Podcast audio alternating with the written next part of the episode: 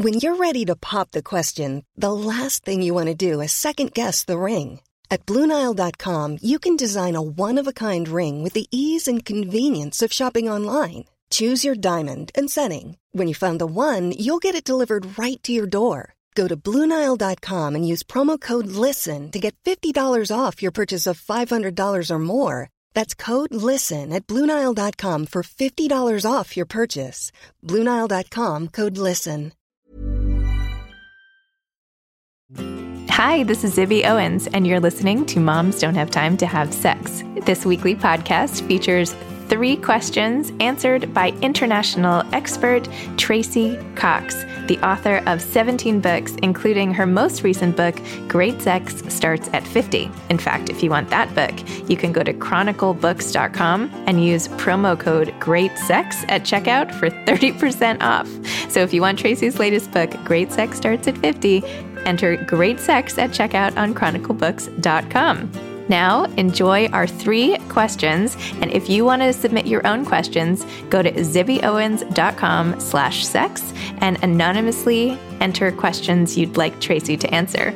Now, enjoy. Get excited. And if you find you loved this episode, please subscribe to the podcast, give us a rating, write a review. It all helps. And if you really love the way I do this podcast, check out Moms Don't Have Time to Read Books and Moms Don't Have Time to Lose Weight, plus Wake Up and Write for more podcast fun. Hi, Tracey. Thanks for coming back on Moms Don't Have Time to Have Sex. It's going to be a fun one today. I can't wait for the first question. I am so excited. Okay, I'm steeling myself for some of these ones today. Okay, here we go. Question number one I've just split from my partner and back out there dating again. Just when I thought I'd never have to stare at a stranger's ceiling again, here I am. I'm up to speed on online dating, but what's the etiquette with pubic hair now? Do, do I have to take it all off? I've always found the completely hairless thing a bit creepy, not to mention hard to maintain. Go ahead. You know what? My I used to get Brazilians, and when I first met my husband, he took one look at it and he was like, "Oh my god!" He was just horrified. He hated it. And he doesn't understand why adult like adult women try to look like prepubescent girls. He finds it completely creepy. But we need to remember that pubic hair before we even talk about all this actually has a purpose. Like it's there for a reason. It protects the vulva against you know like dirt and debris. It keep it regulates our body temperature actually in a big time way. How, how much how much debris are we really fighting off down there? What kind of debris is caveman, you were running through trees and bushes. And, you know, back then there was a lot of stuff you had to sticks and stones and wild beasts, all sorts of stuff. And so it does do all that. And it actually keeps the vulva nice and moist. So, and, and I noticed that when I was getting Brazilian. So, anyway, too much information. but, the whole Tibet, but we've been removing pubic hair since the ancient Romans, right? And the Greeks. So it's been going on an awfully long time. So it's probably going to not go away sometime soon, except now to bare or not to bare is quite political and divisive because women do not like being told what to do with their bodies. So we might actually get to a point where we're not having to go through all this stuff. But in the meantime, I think to answer the question about whether it's the norm or not the norm, I kind of need to know the age group because with young girls, about half of all US and UK women remove all of their hair, completely hairless. No. And then yeah, absolutely. Young women. All hair completely. Yeah, all hair completely. They're obsessed with it. My stepdaughter's 20. She was around the other night and I asked them because I knew we were going to be talking about it. And they just all said, that we don't even think about it. Everybody just rips it all off. There is no alternative, and we just have to go along with it, else we'd be seen as freaks. And and and they hate it because let's face it, it's time consuming, it's expensive, it's irritating when it grows back Uh, you know, if you wax, you get ingrown hairs. If you shave, you get all sorts of irritations. And it's humiliating.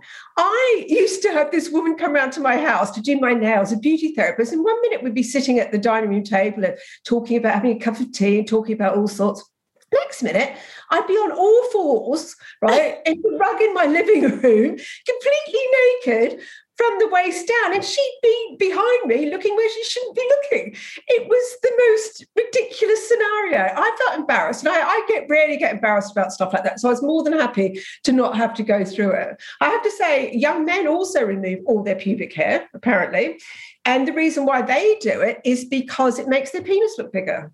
Because you can see right down further. It does actually, it's an optical illusion it does make it look bigger. So that's why. But of course, the main reasons why women remove their pubic hair is two things. Number one, they think that it makes oral sex easier because no one's getting hairs in their mouth, right? Which it probably does. Number two is scent. Now, hair traps the scent women see this as a bad thing. Most men see this as a good thing because when we are aroused, we set off pheromones, and it's not a scent per se. It's not an awful smell. You can't actually smell them, but they are really work on our olfactory systems to arouse us. And, and the scent that you give off when you're aroused is really, really strong, and it's quite an erotic scent. So you're you're not doing yourself a favor by actually taking all your hair off because it turns so men off. And I rang a professional waxer to find out what she said because she and she said 80% of the men that she waxes the back of ew, said they preferred women to leave the pubic hair on, but all of the women were the ones that wanted it off. They want it off. And it's to do with this obsession with, you know, having to have, you know, like this fear of having a vagina that smells or it's not clean or, you know, we need to move past all this. And there is another reason to cancel that waxing appointment, which most people don't know, is that it can make you more susceptible to catching an STI like HPV or herpes because it, it, there's we get little micro tears in the vaginal lining and the vaginal skin, and it makes it too easy for a virus to get in. So that is another thing to think about. Also, I don't think that anyone you know, depending on, I don't know what age you're at, but whether you're young or you're old, if somebody sleeps with you and then they have this, you know, absolute reaction to you having loads of hair, like a big old 80s bush or something, or no hair at all, I honestly don't think it's going to make that much difference. I really don't. So I think it's very much a personal thing, completely up to you. So, yes, it can make it feel cleaner. Yes, it can make oral sex easier. But yeah, lots of men don't like it. And can you be bothered? I feel like Brazilians are a young thing. I certainly couldn't be bothered now. And another thing I want to say about this question is because of the fact that you've gone from a long term relationship to suddenly dating again, worry less about pubic hair worry more about condom use because you are exactly the person that ends up not wearing a condom because we wear condoms when we're younger because we're worried about pregnancy. But if we come out of a long term relationship and maybe pregnancy is not such a big deal or you're less scared of it, suddenly people think, oh, that all that safe sex stuff that was in my youth. Well, STIs are rife in that age group. So you need to be really careful. Hmm. I was kind of wondering, like, what was everyone else doing during the pandemic? Like, nobody was going out for Brazilians. And I was like, honestly, it was a big trending thing on so much social media the fact that everybody was growing their pubic hair. And the other thing was that everyone thought that once lockdown finished, all the waxing salons would be packed with people getting bikini waxes. And there was a distinct lack of interest. Everybody went for the eyebrows, but no one went for the. So I, I mean, I'm all for not having to do all that stuff. I mean, trim, yeah, and, and, down the side of my legs I do, but the thought of having to go back to all that again, no, thank you very much. Okay, very interesting. oh my gosh. I wonder as a mom, like what you're supposed to advise your kids on this. Like, am I supposed to, is this my responsibility to be like educating my kids as they grow up, like what they should be doing to handle this issue? Do you have Do you know What's that? Have I have two daughters and two sons. I'm sure that actually yeah. would be horrified with my talking about it. But like, you know, just the way that we're like, here, honey, here's how you shave your legs. is this what I'm, is this like on the menu that I have to be like, um, okay, well, yeah, you do. Eighty percent, according to Tracey.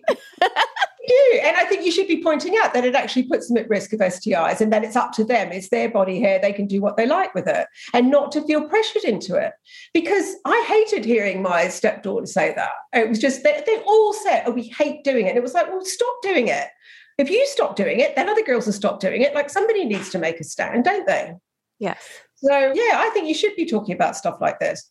I know it's embarrassing, and the kids would go, ooh, but they'll then go away and think about it, and you'll have planted that thought, you know? One day I will tell you the story of when I told my kids about the birds and the bees and how much of a nightmare that ended up being. I'll save that for another time. Okay, question two. How often should I be having sex? Is once a week enough? Some of my friends say they're having it three times a week. Are we being pathetic only doing it weekly? Well, I can answer this in one sentence, which is find your normal, in that seriously, don't worry about what your friends say. Don't worry about what, what the statistics say. If you and your partner are happy with the amount of times you're having sex, that is all that matters. Because what's normal for one couple and what's normal for another, one, you know, once a day is normal for one couple and once a year might be normal for another. So it's all to do with your resting libidos. It's all to do with, you know, what else is going on, the Asian stage of your relationship, what else is going on in your life. All of these things affect how often you have sex. But and there is a lot of research on this, though. They do put, you know, sex research is funny. They'll put loads of research into some areas, so like frequency, and nothing into others. And so I looked up all the research for you, and it is very contradictory, right? So for daily sex, do you remember that book, Zibby, called 360 five nights a memoir of intimacy and it was all about a couple who had no, sex i missed i missed that one it was about a couple who had sex every single day for a year. Every single day. They missed two days. I think it was one or two days and the only reason why was that she was vomiting with some horrible food bug right?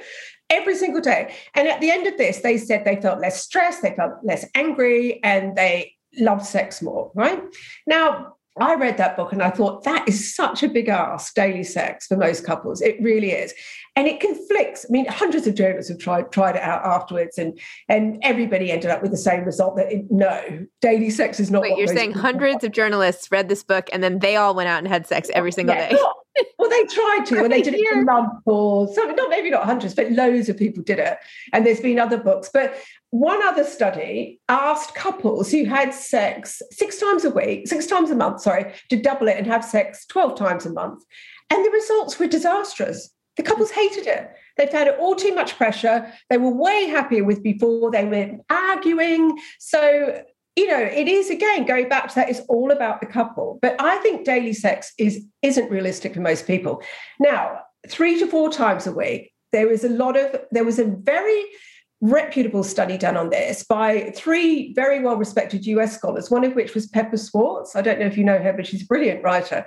And they decided that they looked at hundreds and hundreds of surveys that, of couples, and they decided that three to four times a week was the perfect amount. But to do this, you have to be in the peak of health. You've got to be young. You've got to be going through a really good time in your relationship. You've got to have a strong libido.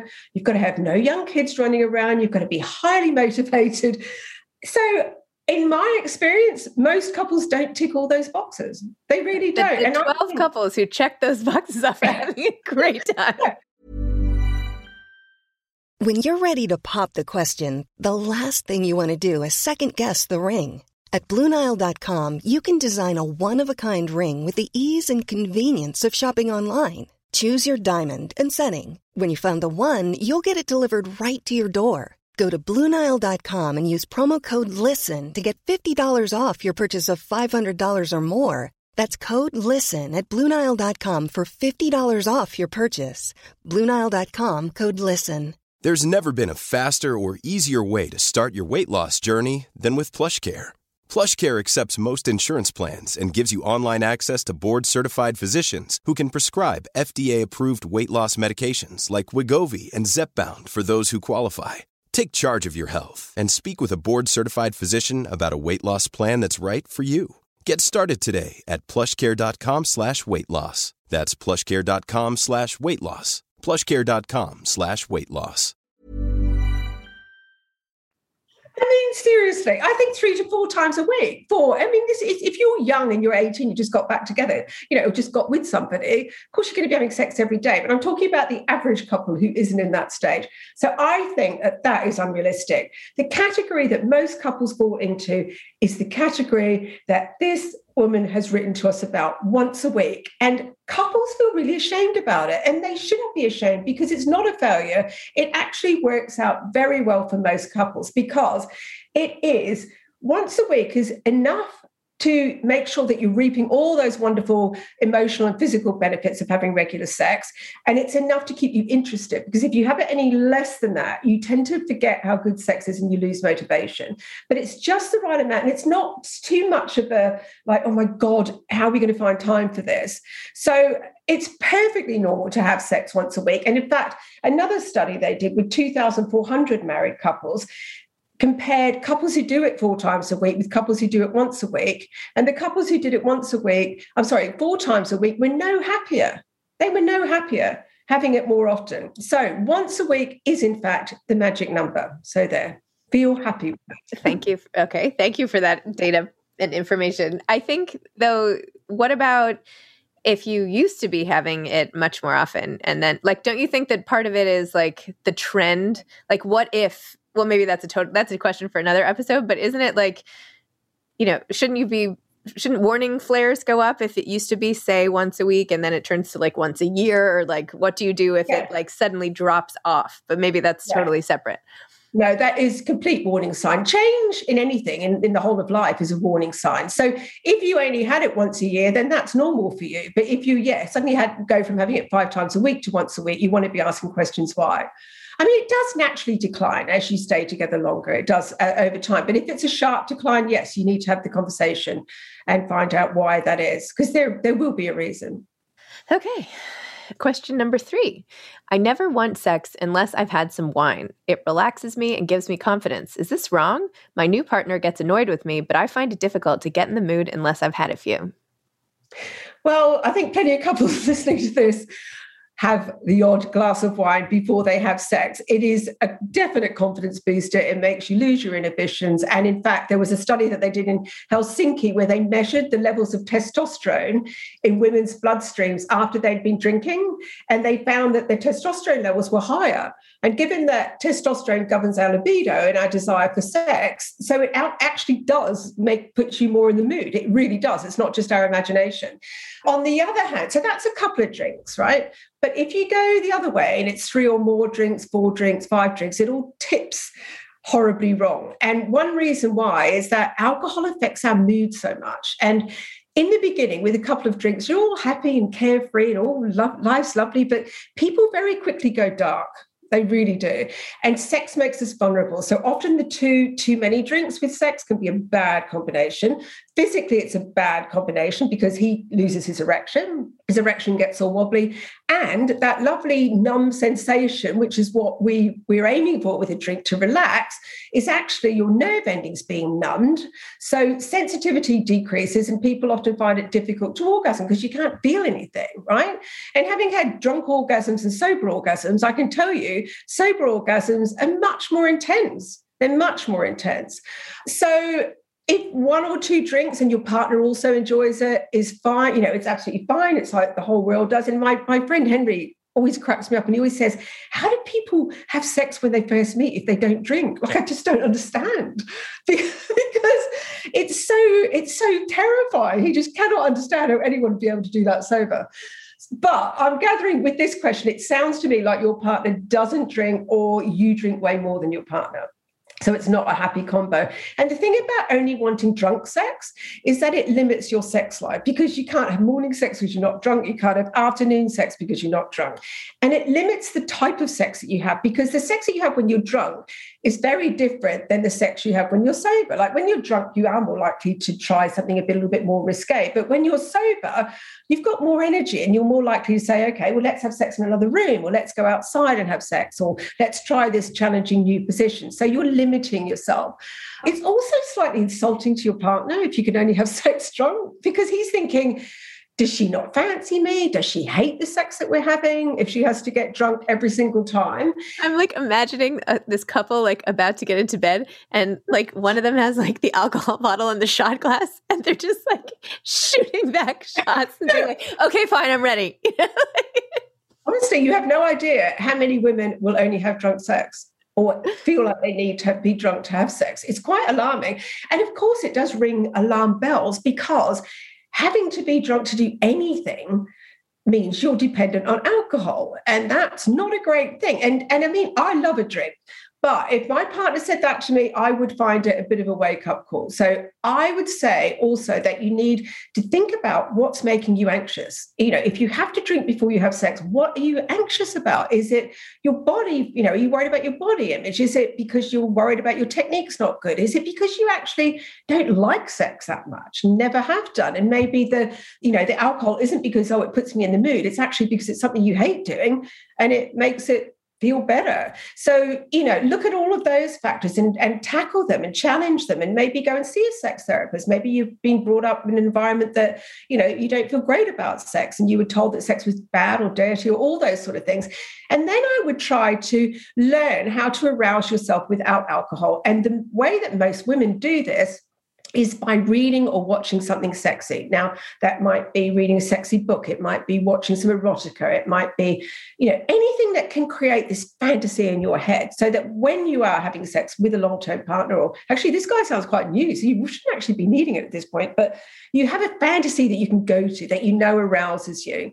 And then the other thing I would do is I'd take baby steps. I wouldn't just stop having alcohol at, you know, completely, I would just start to drink less and drink less, and then maybe have a big kissing session without, you know, totally sober. Maybe have an oral sex session where you give it to them, or they give it to you where you're sober, and before you go into the full whole session without. And you know, that's not to say you're not going to be drunk some of the times, or not drunk, but you know, having had a few some of the times and sober other times. So at least if you can have a mix of it, and who knows, you might prefer sober sex. I mean, in lots of ways, it's better.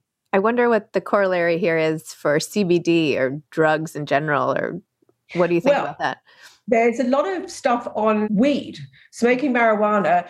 I mean, consistently at every single survey you see on eh, all the research shows that people who smoke weed have really good sex that they're able to i mean i've smoked weed and had sex and i found it a bit weird because it made me so paranoid it's not legal i'm probably going to get arrested now but in that country that it is legal california of course I was, is it it's legal in california isn't it i feel like it's legal everywhere now i can't even keep track Every oh. day, it's another state is like yeah okay it's fine yeah, but it can. I mean, it made me paranoid. But I, I reckon, you know, I mean, marijuana is so useful for so many things. But the, yeah, the statistics and the research are that lots of people who smoke weed on a regular basis have really good sex.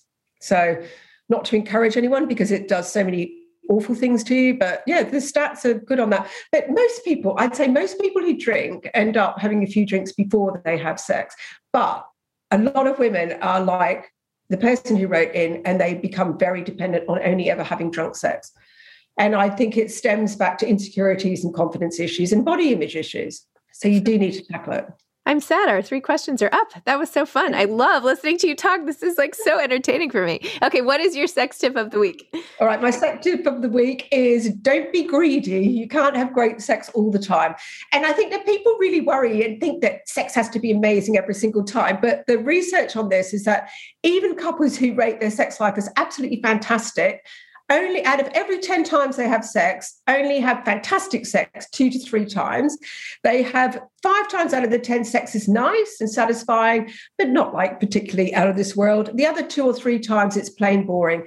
And if you're not having bad sex, you're not trying new things. So, you know, if sex is still kind of the same every single time, it's because you're having the same sex all the time. So it's okay to have a bad sex session and don't, it's not going to be fantastic all the time. Of course it's not. Nothing is. So don't get funny about it. Don't get paranoid. That's my tip for even, the week. Even if you're smoking. Smoke loads of weed. Do you think that there's any difference though in like these over the counter like CBD gummies and all that stuff? Like, what do you think about all that? I think, I mean, gummies in places, it's, it's LA, isn't it, that it's legal? Because what's that, that store, that amazing store? I can't remember. My Mad friends there bought gummies. Yes, that's it, MedMen. And they bought gummies and had awful reactions. Like just went, oh, these this, these look so innocent, and then ended up off their faces. And there was some famous actor who ended up taking a gummy before he went to an award show and ended up falling over. that guy, what's his name? Was, oh, anyway, I will remember later. So I think you need to be really careful. They're not as innocent as they look. Wow. CBD, the one that doesn't make you get stoned, yeah, there is a little bit of evidence about that. I mean, there's certainly some evidence that the gels that, in, like vaginal gels, like orgasm gels and stuff that contain that, can lead to a, a better orgasm. So hmm. they're worth trying. Wow, orgasm gels. Who knew? Okay. All right. Well, awesome. Thanks, Tracey. Thanks for our latest episode. I'm excited for the next one. And thanks. Same time next week. Same time next week. See you back here once a week. Just like we were talking about. We're like on the same frequency with our episodes. Oh my God. Hilarious. Okay. Bye. Bye. Thanks for listening to Moms Don't Have Time to Have Sex. If you want more, listen to Moms Don't Have Time to Read Books and Moms Don't Have Time to Lose Weight, plus Wake Up and Write. Thanks for listening. Don't forget, please leave a review, rate, subscribe, all of that good stuff that helps this podcast get on the charts.